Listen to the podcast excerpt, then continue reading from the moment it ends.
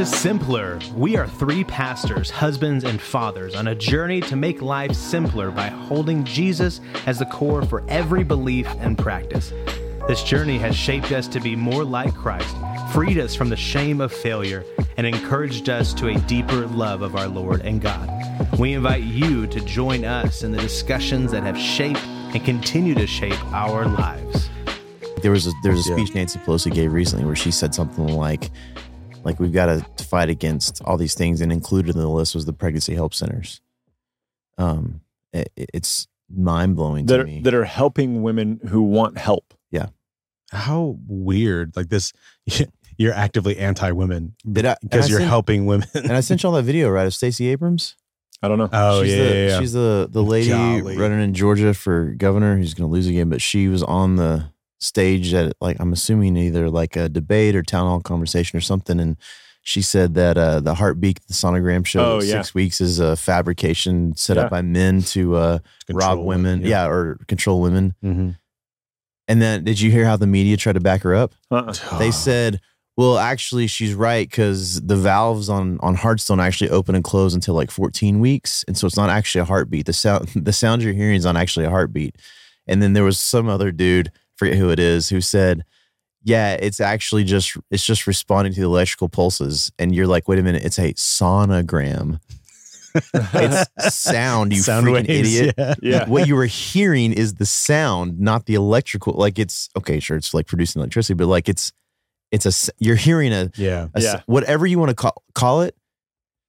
It's You're hearing. it. you're hearing it, Mhm. and it's a heartbeat. Yeah, well, what's yeah, yeah. funny is I saw a clip where two people were arguing, and one was saying that you know the scientific community uh, has never said that life begins at conception, and the other person said, "Well, actually, that's not true. The scientific community universally believes that heartbeat begins at conception. That's just not what the people in the public eye are saying." And Hmm. the guy was going, "No, no one believes that," and the other person said, "Go look at any medical textbook." Pick any medical textbook and read it, and it will say that the process of a human life begins when the sperm meat hits the egg.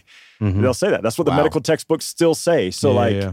you know, like just because people are getting on stages now going, well, we don't agree with that, like, that's not what you're taught in school. It's not been the Mhm. consensus at least for Yeah. a long time. Yep, yep.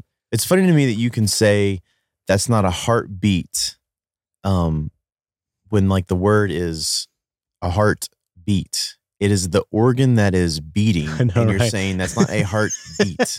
it's it's not the heartbeat. It's just the heart fluctuating. Yeah, exactly. Yeah, just the heart moving. Oh, you mean it's making a beat? it's, it's a heart percussion. yeah, that's right.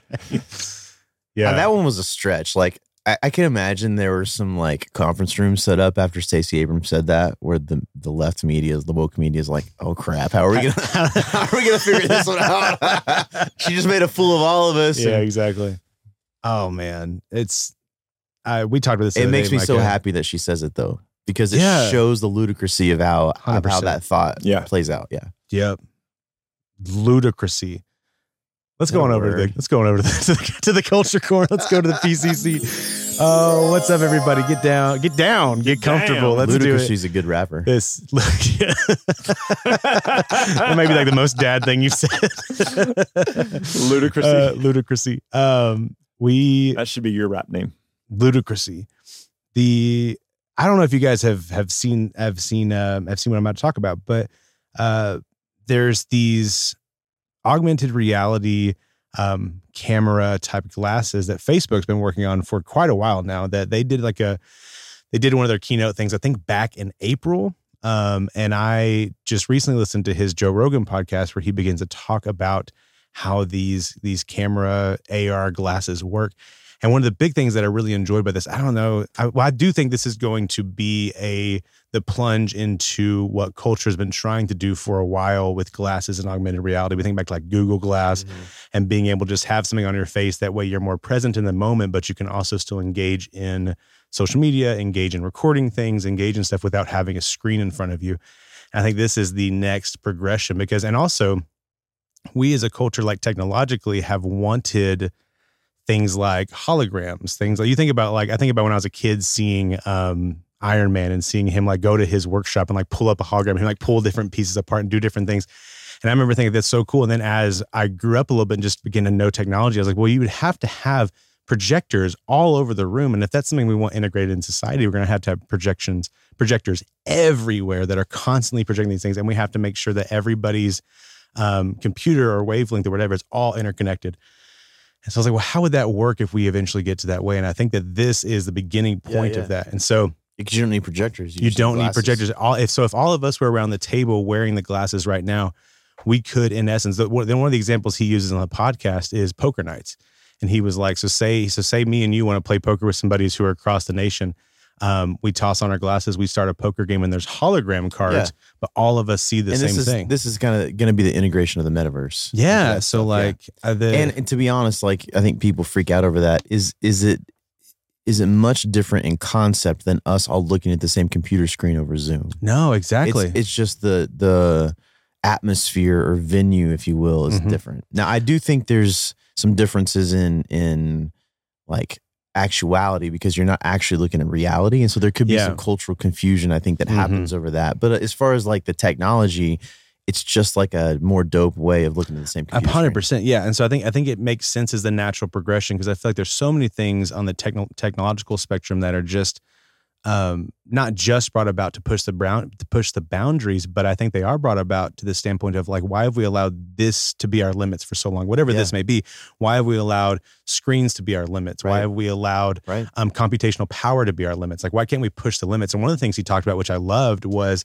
he said, he said, imagine TVs. Like TVs are restricted to within their screens, restricted within the the uh, being a rectangular shape.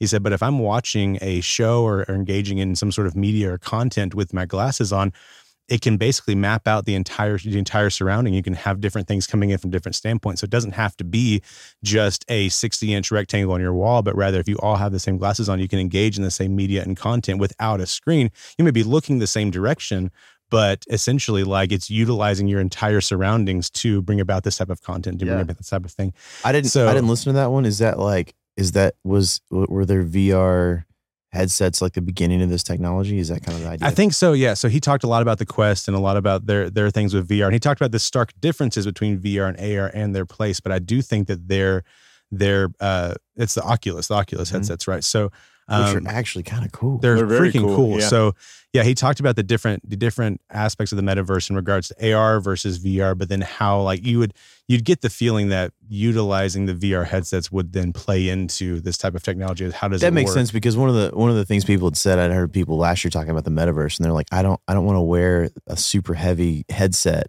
Oh, dude. at a meeting but like Yeah, if yeah. it was a pair of glasses you could do that Absolutely. And one of the things that I think I think is great, and this is one of the few like promotional trailers they have, is that Facebook has teamed up with the company, and I forget the company's name, but it's the company that makes and designs Ray Bans, that makes and designs Oakleys, that makes and designs Mm. uh, certain things for Gucci and um, and Dolce Gabbana and things like that. So like, um, I think that they started from a standpoint of like, where is culture already with glasses? Where is culture already with like it's normal to wear certain things? It's not normal to wear a big headset. It's not normal to wear these big bulky things. But what is normal is a pair of Ray Ban sunshades. What is normal is just a pair of normal glasses. And so, oh yeah. and so starting at a place of the the integration should be something that makes sense to us culturally while the technology is still so intense and such a new thing we can ease it into society without feeling weird about it yeah yeah which same thing when you think back to like Steve Jobs in 2007 busting out a rectangular iPhone when like the world knew nothing of like all of that power in Right. one device, but it made sense because we've already all had cell phones in our Right, pockets. right. So I love it. I love it. Um, what we're talking about today is I don't love. You know, Ryan, what are what are we talking about today, man? Today we are talking about hell. What? Pierce? Yes. What is it? Uh, Micah's going to give us its location. Uh, Pierce, you're going to draw some pictures to put on our on our feed so that people can look at the That's pictures right. of it. Yeah, yeah, just yeah. but Ryan, I can't believe you said it, man. Isn't isn't HD Hubble double hockey stick? Hubble, HD? H, HD Hubble hockey stick. H-E? I can't even say, I can't even spell it. It's so spooky. I know. H E double hockey sticks. Isn't it just a cuss word? You're, you're so Hell Baptist. yeah. You're like, Oh, right. You Now I have to slap a big fat explicit on this episode because you're there saying hell the whole time. HD. HD Hubble hockey hicks. It's HD the Evo. it's the the AR version of hell is in HD. yeah, that's right. That's what I was trying to get at. I was connecting the two, bridging the the, gap. Yeah.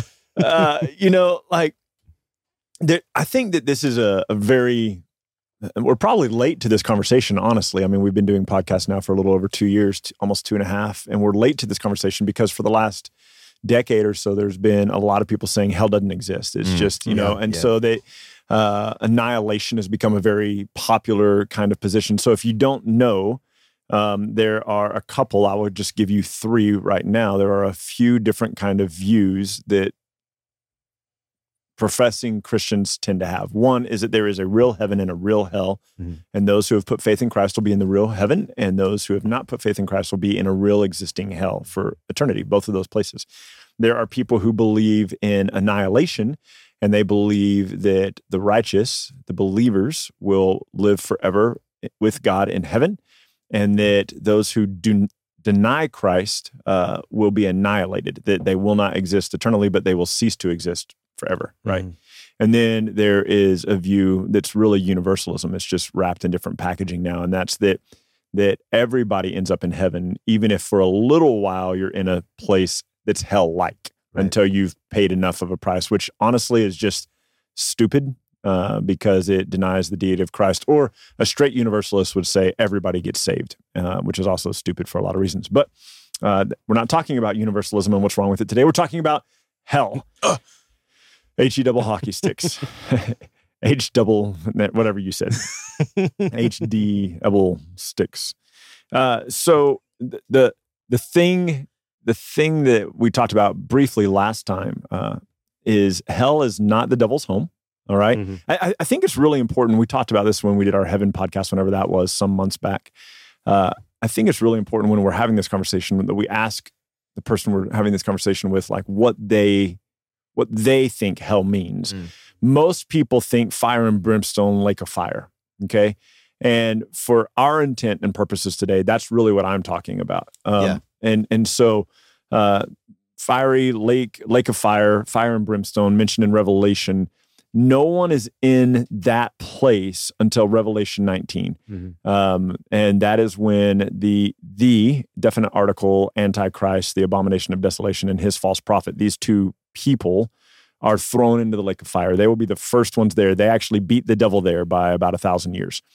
Um, and uh, we also see this paralleled, by the way, in Daniel 7, talking about when Christ comes and stands before the Father and receives a kingdom for himself, and he casts the two kings into the fire, and the other kings are stripped of their authority for a time. So it's even referenced in Daniel 7. Uh, and and we see in Revelation 19 that these two people are cast into the lake of fire. And then Satan's bound for a thousand years. At the end of the thousand years, Satan is then cast into the lake of fire. That's Revelation 20, verse 10. And then after that comes the great white throne judgment. And death and Hades are mentioned by name as places where people who had denied God are, are being held, or whatever you want to call it. We can talk about that some more in a second. And then they are raised, and having denied Christ, they are then cast into the lake of fire. And so hell is um it's real uh I, I once heard somebody say i don't even want to get into that never mind that'd be too stupid too muddy uh but it, it's this we have this idea that people are in hell now um i don't think that they are in hell now i definitely think that they are separated from god now um i i think I, I, I, I might. Wow, that was a lot of I, I, eyes. We definitely I- know I- it's you. I believe. I, know, it? I, I used to stutter as a kid. It's coming back. I believe Luke 16, the parable or the story of the rich man and Lazarus, I believe is a parable. Some people think it's a literal story. Um, I land on parable. I still think that there are valuable things to glean from it. I don't think that just because it's a parable Mhm. that it diminishes the weight of it. But the parable of rich man and Lazarus, the rich man who was not kind and gracious and generous to people. Part of the reason I think it's a parable is because it's all based off of their works rather than what they believe about Christ. Mhm. Uh, Can I ask you a quick question about that? Yeah. If the parables were meant to be confusing, what was that meant meant to be in terms of confusion? what do you mean? Jesus said, "I tell you these parables so that peop that the people won't understand." Oh yeah, yeah. And so later he would describe them to his his Mhm. uh, apostles, right? And so um, the I think the point of that parable is the fact that Jesus is about to be crucified. It's the very end of his life. And he's about to be raised from the dead, and they Mhm. won't believe him because that's how he kind of concludes that. Because the, the parable, the rich man says, Can I go back and warn my brothers? Right, right. And uh, Abraham says they have Moses, they have the prophets, and he goes, no, no, no, they they need somebody to rise from the dead to proclaim it. Mhm. And Abraham says, even if someone were to rise from the dead, they won't believe. So I think it's more It seems that. pretty straightforward compared in terms of what it's saying, Agreed. than the other one. So I actually don't Yeah. agree with you on that basis. yeah, yeah. No, I, I agree that it sounds different. So you would say that it's a real story. I don't know, but I, I'm uncomfortable calling it a parable because it seems so different than the like the par- other parables seem to be very pointed at causing confusion with the Israelites about right.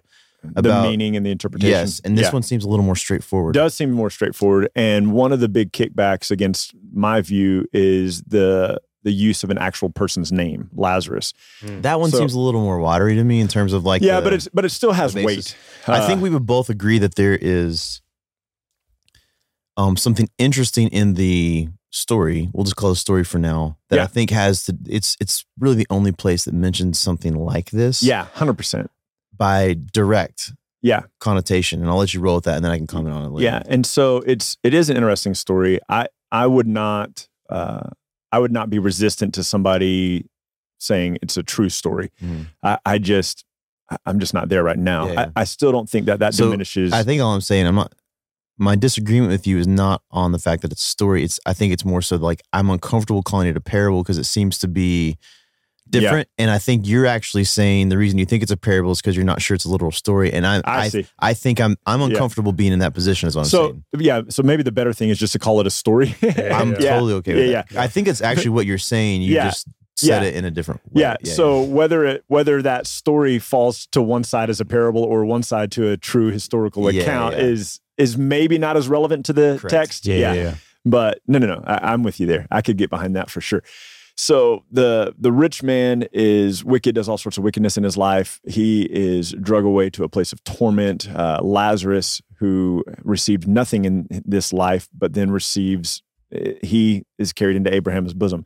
That is one of the problems that I have with it. But anyway, uh, and and so the rich man says, as I've already said a moment ago, he said, "Let someone go back and speak to my brothers. Let me go back." And uh, there's this there's this clear there's this clear gap between the two, such that one cannot come over to the other. Mhm. Right. So so he says he even says, "Let Lazarus come and dip his water finger in some water and put it on my tongue." And like there's a gap fixed between them, so that one cannot go over to the other. And it's really interesting because there is They there- just had super soakers back then. right. Well, but it depends how hot the place of torment That's is. true. Oh, could yeah. have gotten a mist Because it could have evaporated by Yeah. the time I got there. Yeah. that would be even worse. If you're like, yes, yes, just Uh, so the end of Isaiah 66, I think actually speaks, a, gives us a little insight into Luke 16. And it says this For as the new heavens and the new earth that I make will remain before me, says the Lord, and so shall your offspring and your name remain from new moon to new moon, from Sabbath to Sabbath. All flesh will come and worship before me, declares the Lord. And they will go out and look on the dead bodies of the men who rebelled against me, for the worm does not die, and their uh, fire shall not be quenched, and they shall be an abhor- abhorrence to all flesh. So there is a a now some people will say this is Gehenna, this is the trash heap outside of Jerusalem that was constantly on fire. I think that there are probably all pictures of that. Yeah. Mhm. Um, but there seems to be, at least in Isaiah 66, and I don't understand all of it, but there seems to be the the righteous in the new heavens and the new earth and the wicked, and there seems to be an awareness of the other uh, that we see in Luke 16. Wait, wait. Sorry. Are you saying Isaiah 66 is new heavens and new earth? Yes. That's what he I just missed- said. I missed that. Yeah. And and so as the new heavens and the new earth that I make will remain before me. Where so is that? What verse? last three verses of Isaiah 66. and then they will go out and look on the dead bodies of the men who rebelled against me, for the worm shall not die. Same language, the fire shall not be quenched. Same language that is used in uh, in Matthew um, or in any of the Gospels about those who would be cast into the lake of fire, cast into outer I darkness. missed it. Just for clarification, where's the correlation to they can like they there's they can see each other from Isaiah 66? Let me get back there. So they will go out and look on the dead bodies. Yeah. It's just it's an interesting. So it looks thing. like eh, okay, it looks to me like cursory glance. I, yeah, yeah. It looks to me like those could be two completely separate things. So there's the Luke body. sixteen in here. No, no, no. These two statements in verse 24 I of. Isaiah 66. So there's there's the there's the uh place where is it Revelation 19 where the the birds come and feast on the is it 19? They feast or is it before Uh, that? They feast on the bodies of all these people who who've gathered to fight against Yeah, Mhm. It Jesus it, might Satan's be twenty. Okay.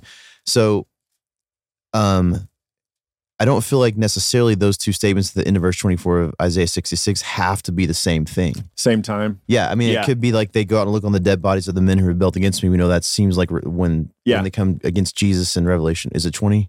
Yeah, 19 it's, or 20. Yeah, it's well. There's some in eighteen. And there's some in then twenty. for the their worm shall not die, their fire shall not be quenched, and they shall be at horns to all flesh. Like that, I'm. It could be the same, and I'm just saying, like, I I don't know if those are the same statement. Like, it could Yeah. be an explanation of what happens in the lake of fire. It seems weird that that um well it's a possibility that the looking on the dead bodies is what's described when the birds are eating the bodies and then the place where they the worm shall not die and the fire shall not be quenched could be the lake of fire you see what i'm saying like Yes, two separate things It- maybe though because because the says- only other reference my point is the only other reference would be from the, Luke the 16. story in luke Yeah. and it there seems to be more evidence of it in revelation is what i'm saying like there's Yeah. more of a story in revelation than a story potential parable potential real story Right. from luke 16 Well, I just think that they shall be an abhorrence to all flesh. So, like, if if you're going to say the first part of chapter verse 24 and then the second part of verse 24 are two different times, the way that verse Oh, I see what you're 24 ends is problematic for me because it's tied to they see these people and this is an abhorrence to all flesh. Either way, I don't know how this lands with everything. no that's fair i think that's fair Um, it, it- in in in Isaiah 66. So forget Luke 16 for a moment. There seems to be an awareness of and and what you're talking about the birds coming down and devouring all the flesh at Armageddon that God has Mhm. made a feast for all the animals. 100% 100% believe that that will be something that the righteous will I mean, we're still around. Like there's something that's visible there. But the language here seems very similar to a lot of the parables that Jesus uses in the gospels yeah talking about being I think we should circle darkness. back because I'm looking at this now, and it says, "For as the new heavens and the new earth that I make," it, not saying necessarily that this is the new heavens, because problematic in the statement you just made would be that this happens after the new heavens and the new earth, Right. which isn't the case in Revelation. True. Because they're already cast into the lake Yeah, of fire. So I think we should circle back because I All right. don't. Point being, I don't think we could make right now definitive statements from Isaiah 66 about How where, where you're about to go. yeah. that's fine. So Sorry, throw you off off the rails on that a little bit. no, no, no, not a problem. I, I, I do think it's an interesting text. It's a great conversation. Uh, so what we know, what we know about hell, i.e., the lake of fire, um, Jesus talks about it a lot in in the parables. So moving away from Luke 16, uh, that they'll be cast into outer darkness where there's weeping and gnashing of teeth. Similar language that we see in Revelation. In Revelation 20 and Revelation 21, it's described as a lake of fire that burns with sulfur forever. Mhm. Um, and and so one of the things that I find really interesting is, and we talked about this on our heaven podcast that you know like maybe maybe the believers they go into the presence of God um, or they're in Abraham's bosom or whatever. Like we don't know exactly what that looks like, but the final new heavens, new earth that Yeah, hasn't yeah. happened yet. Mhm. In the same way. Um, there's this text that I find particularly interesting in Ezekiel 32, and it's talking about Egypt and how Egypt has has fought against the people of God, and God is going to bring judgment on Egypt.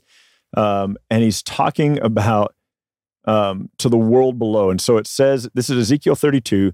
I'm going to begin in verse 17. I'm not going to read this whole thing. I'll just read little pieces of it. But Ezekiel 32, 17 says, In the 12th year, in the 12th month, on the 15th day of the month, the word of the Lord came to me, Son of man, well over the multitudes of Egypt.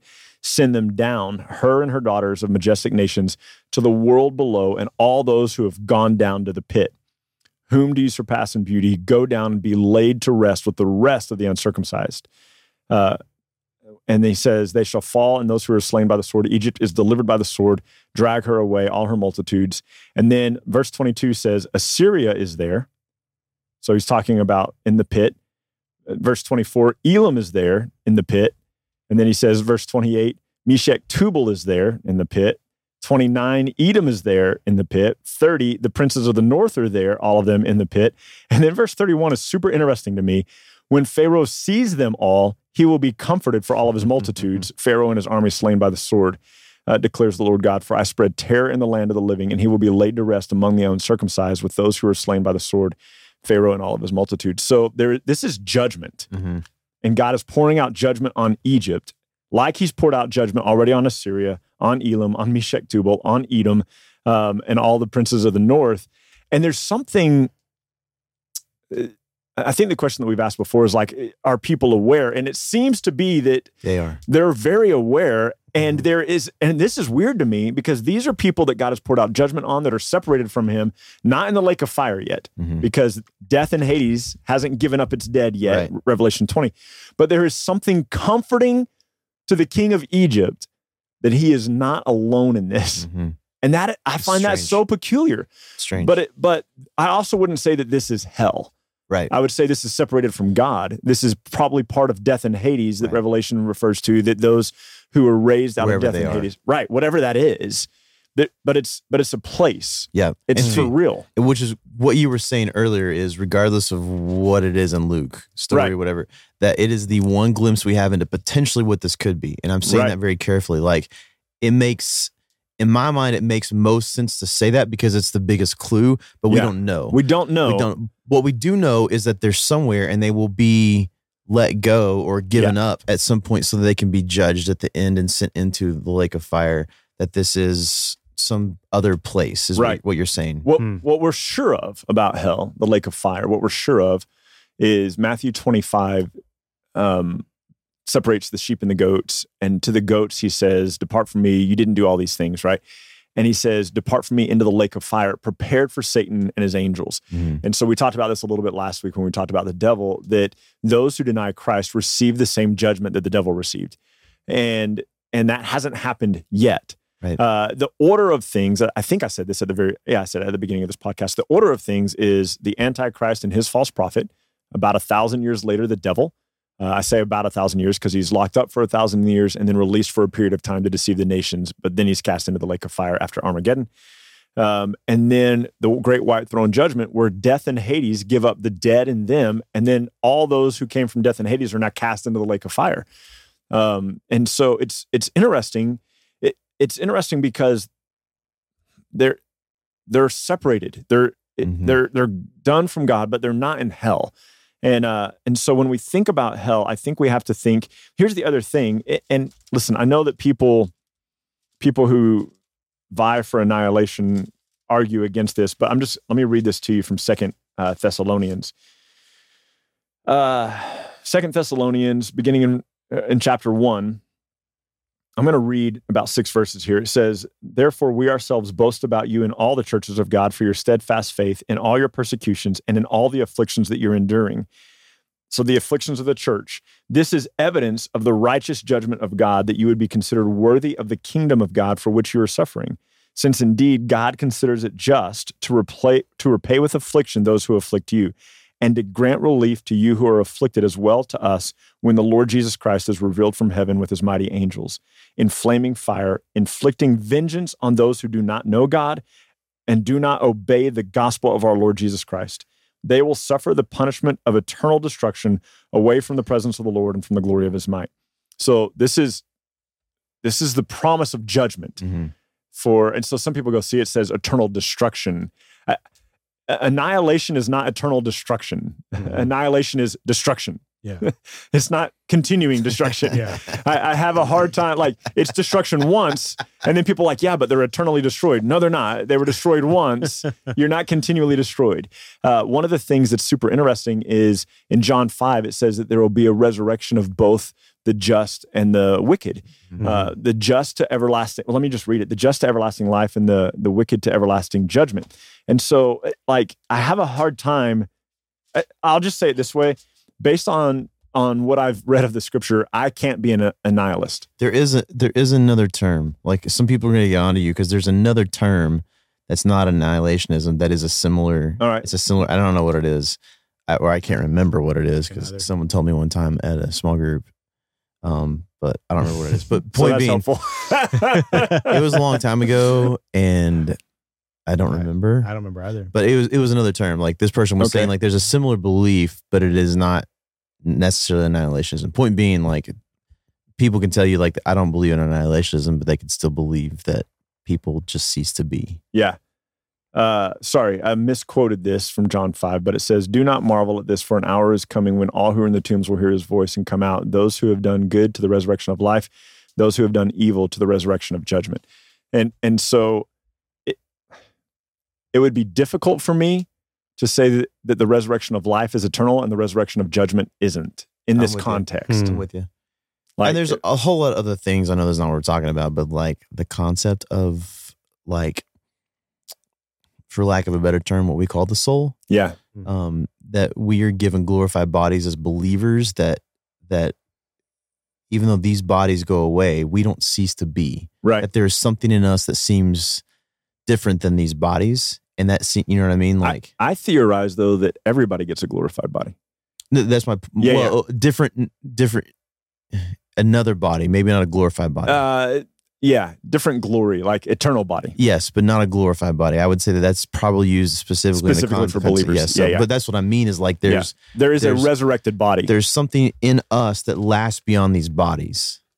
It's co- context, contextually, in a lot of Yeah. places, I think you could make that case. So it would be hard to say that that just goes away. Yeah, Mhm. yeah, yeah. We we are eternal beings Yeah. uh, in the sense that not that we've always existed, but that we were created to continue. I don't. Yeah. I don't think contextually you can make a case that God created people to die in in the beginning Yeah. of creation. And that's a mm-hmm. separate conversation. It's an interesting conversation that we've the three been having. You've started it a year or so ago that I actually want to talk more about. I've been thinking about, but that's not for our podcast. No, no, no. So, so I think the what you're saying, tying back to the the Luke stuff, is we know, what we know is that there's going to be a judgment where people, including the Antichrist and the false prophet and the devil and death and Hades and, and all that they're holding, will be thrown into the lake of fire, Right. and that doesn't happen till later.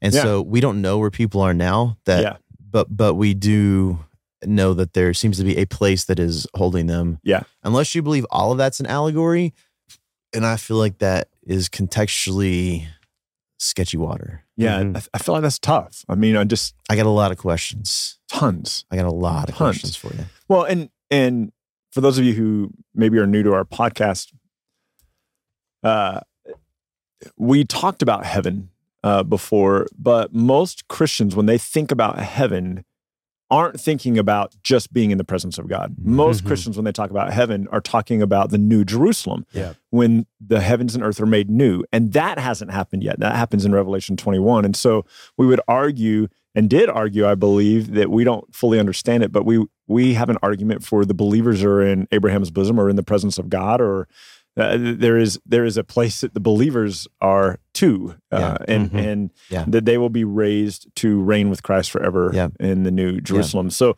I I think opinion that that I, I don't have. I'll say it this way. I don't have a problem holding to the story in Luke, um, being a description of what actually is. Yeah. I don't have a problem with that. I also don't have. My opinion is that the allusions to the place outside of Jerusalem where where the fire never goes away, it's just this burning heap of trash. Is this like visual um, representation of what, it will be like. what or what even just like for lack of a better term Gehenna or whatever the other words are calling it where the rich man was Mhm. I, I don't have a problem with that like like visually like that understanding that culture and how they did Sure. things like that makes a lot of sense that jesus would speak of it in that way Sure. um, and so while I don't, while we don't actually know, I'm saying like there, uh, there's at least if you're going to make me lean one direction, there is at least biblical evidence that, or biblical things that make me lean the direction of saying like that's probably a place where people, even though they're not in the lake of fire yet, are probably In torment. in torment in a Mhm. similar way. Yeah. I, I just I I don't I don't know.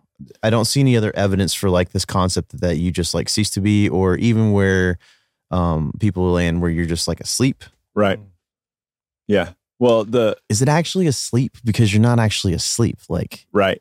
So, uh, soul sleep is an idea that the Jehovah's Witnesses have a lot. Um, one of the things that I would argue about that, and that gets more to our heaven conversation, but I think it fits within the scope Mhm. of this, is in the last three and a half years prior to Christ's return, we see that there are a lot of people who are martyred for the cause of Christ. And the Bible introduces us to them in a couple of places in Revelation, and they it says that their their their souls are under the altar and they're crying out to God day and night for like basically justice. yeah, Uh, And and he gives them white robes and says just a little bit longer until the full number has been brought in. And this point, it's not talking about salvation; it's talking about more martyrs uh, before Christ returns. And and so we, there are two resurrections mentioned in Revelation. These people are the first resurrection, and then all the rest of the believers will be raised too. But it would be hard for us to argue uh, from a couple of glimpses. Ezekiel 32, those who didn't know God are in a place where they seem to have an awareness. Uh, in Revelation, the martyrs have an awareness. They're communing with God. Abraham, uh, sorry, Lazarus in Luke 16 story, whatever, where, wherever we land on it, it's still Wherever he was, indicating, yeah, it's still indicating that he is uh, comprehending where he is and what's going on. And and so like it would be hard for us to say that that's not the case. That there is not a place where where the righteous are. It is not purgatory. So if you're listening to this going, oh, it's purgatory, it is not purgatory. The idea of purgatory is that you're in a, a bad place until you've paid enough for your sins to get out of it or something someone like else does. or someone else does. And and none of that is biblical. This is not purgatory. This is uh you, you know what this is? Correct me if i'm wrong because this is just coming off the tip of my tongue. So the church right now is uh, the the collective group of believers around the world is a model of the bride of Christ, what God has done, but is not yet clothed in white, if you will. Like we're- we're not we're not yet what we will be, right? Yeah, because we get we get to have the wedding feast of the Lamb, Right, And yeah. Ephesians two says that we're given these four gifted groups of people Four, yeah, Ephesians four. to sorry Ephesians four, given the apostles, prophets, evangelists, pastors, teachers to equip the saints for the work of the ministry, and that says until we reach full maturity. Right. Mhm. Yeah. So so we in our fleshly bodies, we don't get to inherit the kingdom of, of heaven. Like we get new bodies. And so it, it wouldn't be difficult for me to to say that there is there there is a version, if you will, like the beta of of hell and heaven that exist Yeah. prior to the end days when all things are fulfilled. Yeah. Mhm. Um like then look, the question is from there. I mean, it's a deep conversation. Like, I know. like are there still people if if those are real places like are there still people in abraham's bosom or, or is that Well, are, are they actually with jesus now Yeah, and and I don't know, and and and I don't think we can ignore. Um, I don't think we can ignore First Peter, uh, where it says that Jesus went and preached to the souls that were in prison, and it's speaking specifically of the group of people who died during the flood. that was the other the other when i said earlier there's one more reference to the, Yeah. the, was this luke's what, what chapter in luke is it Did you say? 16. 16 yeah yeah, It- that seems to be potentially the other reference to it yeah, like where would jesus go to preach to those in prison right, in that way and it makes sense that it's a similar conversation that lazarus has with the rich man sure. Well, it's it's the thief on the cross, and Jesus says, "Truly, truly, I tell you the truth, you will be with me in paradise." Hmm. Um, and and some of you are going to go, yeah, but Ryan, he said he'd be with him in paradise today. We've talked about this on another podcast. Uh, Jesus didn't go to paradise that day. Jesus went and preached to the souls in prison. Uh, Jesus says to Mary after he was raised unless from the dead, he no no no i mean it could No. be oh, it could because be if he's in. Abraham's bosom, he's in paradise. Could That's be. another term for paradise. And if the correlation is the same, that could be then that. he could talk to them that same day. which So it could be that day. it could be that. That's interesting because paradise could could be not New Jerusalem. that was another term. but could be Abraham's that was bosom. actually a term culturally used for that same reference Abraham's bosom. That's why I'm saying. that. Interesting. Good. So, uh, so what we've done then is we've associated paradise with, With New heaven. Jerusalem Yeah. rather than I uh, think it's. I think he's Abraham's bosom. I- I mean, it's, well, and that makes that a lot easier to navigate. Yeah. you're not sure. actually having to fight people in the today word because it doesn't really matter now. Right. Mhm. So it's just it's just interesting. Like I, here's here's my thought. My thought on I know we're talking about hell, but I think the conversation requires heaven as well. I, I I think I, I, What the hell, Ryan? What? Sorry. I, I think we have so many misconceptions about how heaven and hell look or work that we we just assume that if somebody dies they're in heaven or hell Yeah. rather than death or hades whatever we want to call it sheol uh, sheol though seems to be a term for everybody who's dead. Yeah, because sometimes it, uh, because David says, if I go down to Sheol, which could also be him in a depressive state, actually saying, like, could could be except for samuel samuel uh coming back up as a spirit and speaking to saul.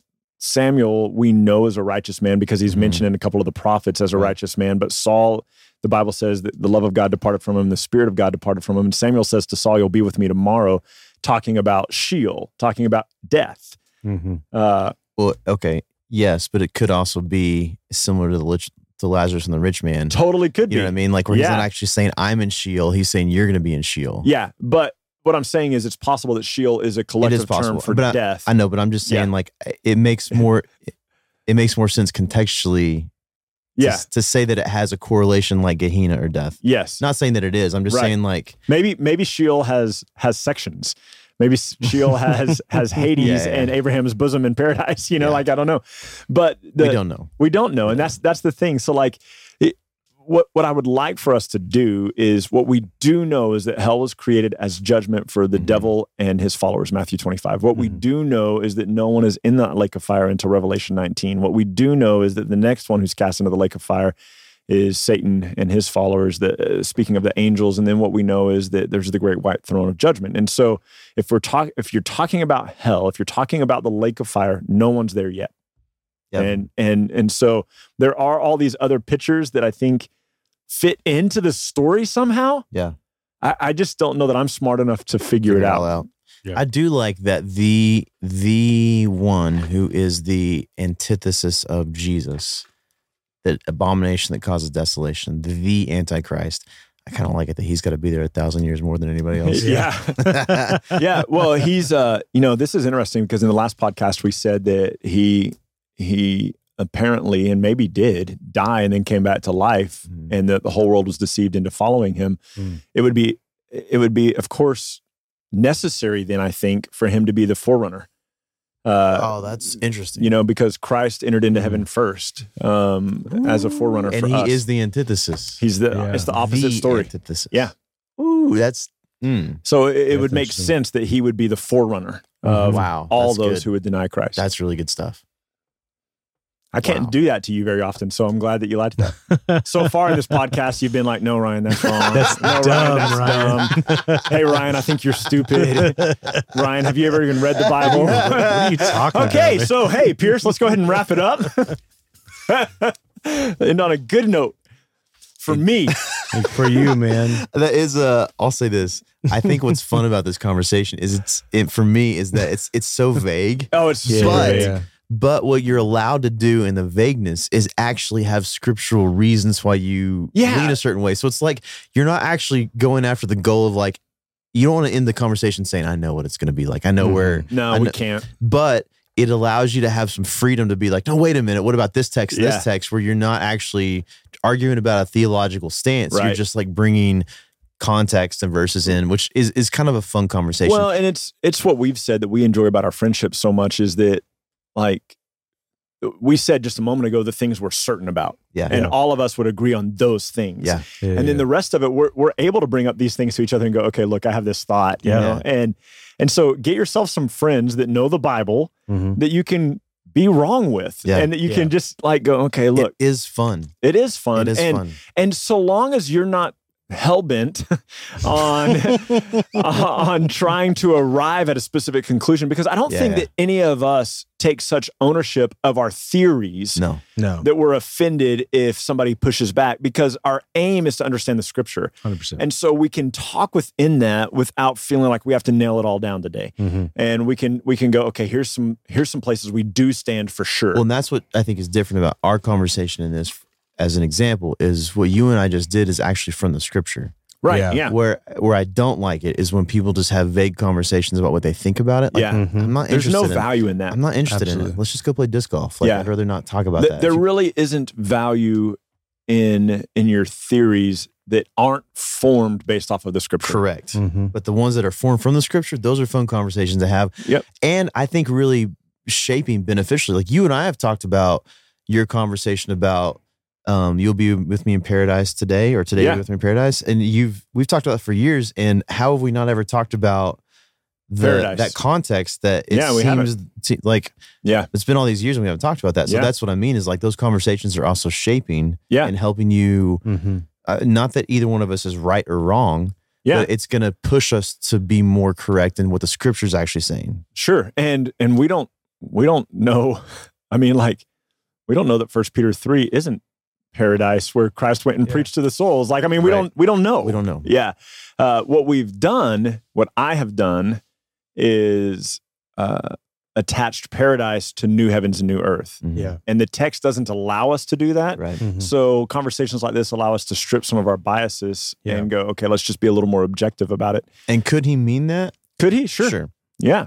But we it seems a little more likely he doesn't because of the cultural context of how the usage of that word, but it doesn't mean it's not. Sure. It, and it's okay to land in a place where we say it could be this or it could be this Yeah. or it could be Yeah, this. yeah, Um, And, th- lean. I don't mind at all people saying I lean because of this, this, and this. Well, Yeah. one of the things that I've always said is we we've got to go where the Bible goes, but we've also got to be willing to stop where it stops. Yeah. And so Yeah. if we get to a place where we've walked the road as far as we can, and we're like, man, I don't know. Now listen, somebody else, uh, don't don't bring me the book of Jasher. Don't do that. For but sure. but if you if you from the text from the sixty six books want to come to me and say, hey, here are some places I think you're missing. I would Mhm. love to hear it for real wood. what about the Book uh, of Mormon? No. Uh, the the reason I say don't bring me the book of Jasher, the book of Jasher is a real book.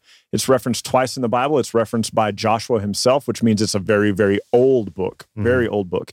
And the the newest the newest book of Jasher that we have available is only 800 years old. So Somebody wrote it. so it's not likely that that's the same book of Jasher that Joshua is referring to. Yeah, so yeah, yeah. so don't just come to me and say the Bible mentions the book of ja- Jasher and therefore the book of Jasher is valid. Like I, believe see there like is a valid two book teenage of boys being like, "Hey, dude, we don't know where this book is. Let's write it." Maybe Yeah. in like 800 years. Yeah. So like, but do bring to me other texts and let's talk about Yeah. these things because um, while my view of hell does not shape anything about what I believe about Jesus, I I do like the details and I do want we we want to know and understand it more. And so Yeah. uh, we're okay. I'm okay being 47 years old, being 27 years into preaching and going, look, there are just some things that I don't completely get. Mhm. Uh, and so, And you, I think what's what's encouraging is you've read the Bible through so many times, and you're still at that place. Yeah. What I mean, why why that's encouraging is I think what it's showing is stupid. it's it's still the journey. Like Yeah, as, as well as you know the scriptures, there's still this journey of learning them more and learning who God is more. It's not a I read it enough. Mhm. Or Never. I've learned it enough. Yeah, never. It's it's eternal. yeah.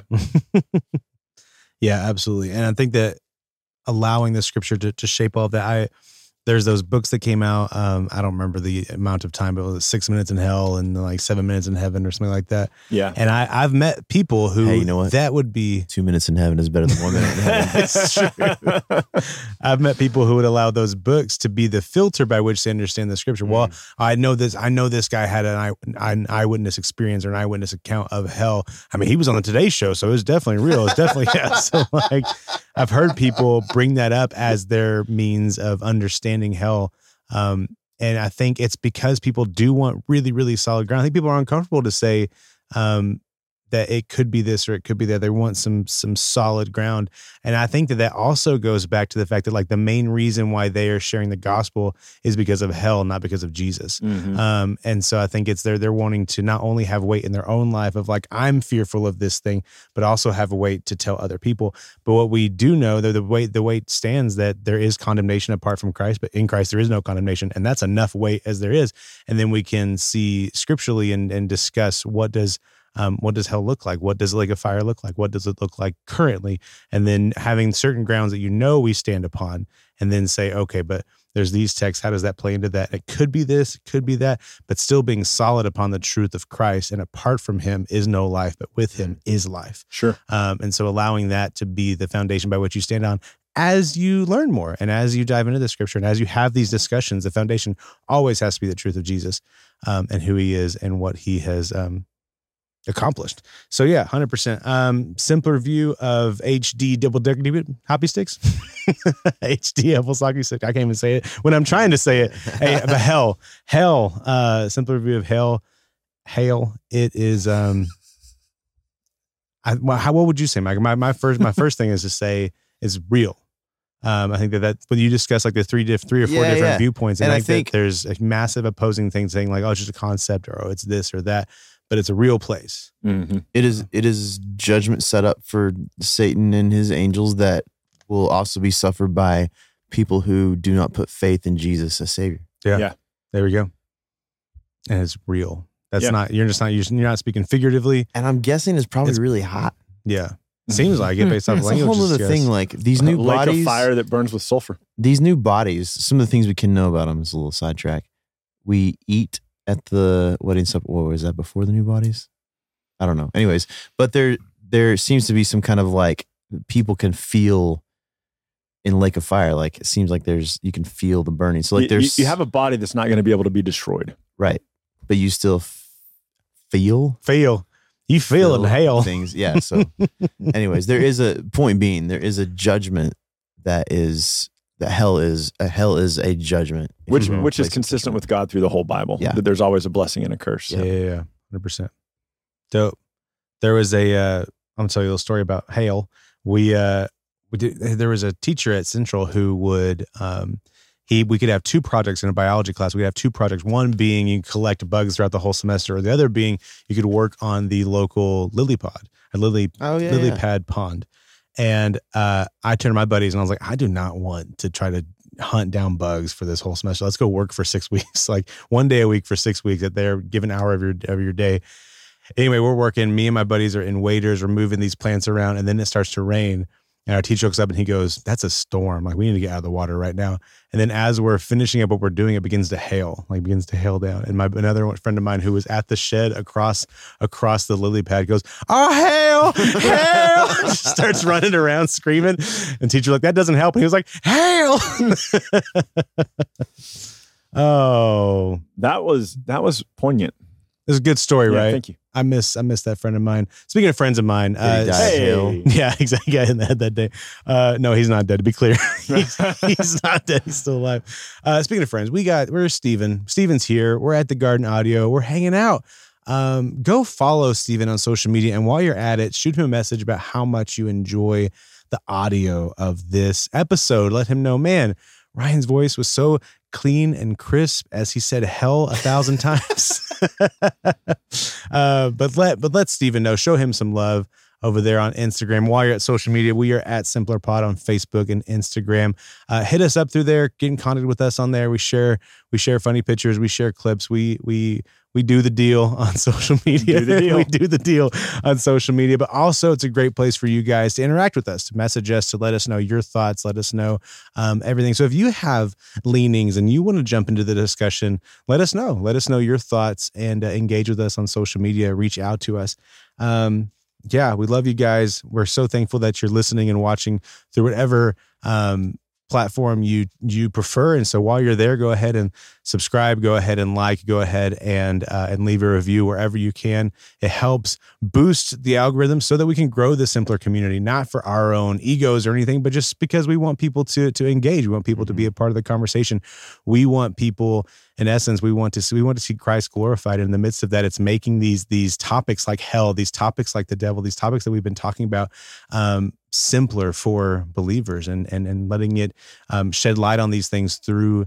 Um, through the lens of the gospel, through the lens of the truth of God, through the lens of the scriptures, um, making it much more simpler than we tend to make it out to be. Um, and as always, keep Christ as core.